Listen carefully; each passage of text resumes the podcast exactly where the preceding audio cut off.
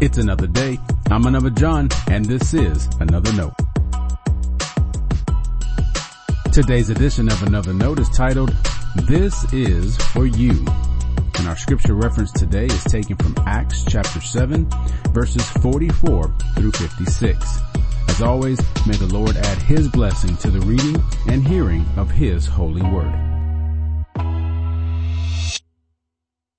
It feels like everything would have turned out the same by then. Still, I wonder if Stephen could have saved his life if he avoided one word. You. After he is arrested, Stephen gives an account of the work of Christ. Now, he doesn't just talk about Jesus, he puts all of his faith's history into perspective through the lens of Jesus' life, death, and resurrection. Of course, that is the goal of the gospel writers too. As familiar as that is to us now, it was somewhat new to those in Acts 7. Up to this point in Luke's telling of the Acts of the Apostles, we've seen many people come to faith in Christ. Even priests have converted and recognized Jesus as Messiah.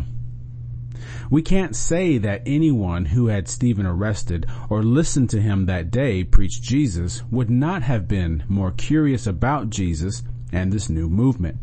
As a matter of fact, this is the moment the future apostle Paul is introduced into Christianity.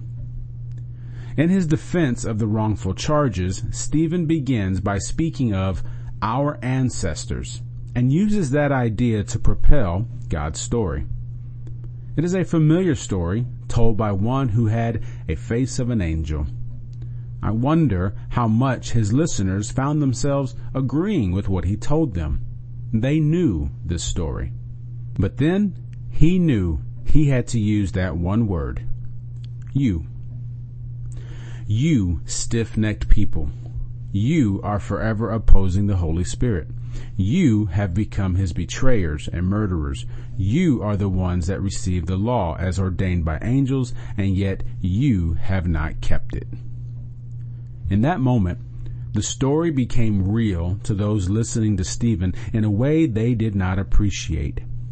Thousands of years later, we recognize Stephen was right. No matter how you are reading the story of Jesus, at some point, you need to be in it. You need to see where you belong.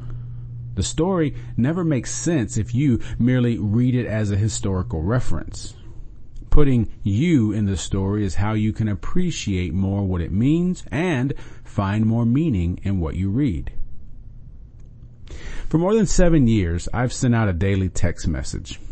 When I first began, I had no idea what to write. I'd send quotes from other people, Bible verses, song lyrics, or open-ended questions. Response was low. I wasn't necessarily looking for responses, but I also wasn't expecting the next to nothing I received. Then I got a little more calculated. I began sending what I call my sentence sermons. These are exactly what I call them. Response bumped up some. Then I made one final adjustment. I began to include the word you in every message. It wasn't long before I began receiving messages from people on a regular basis. Now, focusing more on you helped me write better messages, I am sure. But I also think the you focus did exactly what Stephen did albeit in a more positive don't kill the preacher way. It better connected people to God's message. It better connected you to God's message. You belong in God's story. Here's something you can try to see that.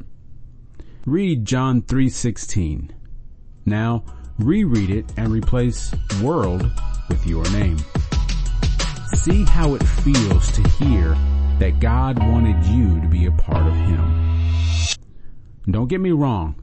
The Bible and our faith is not all about you, but it is about you. Stay blessed.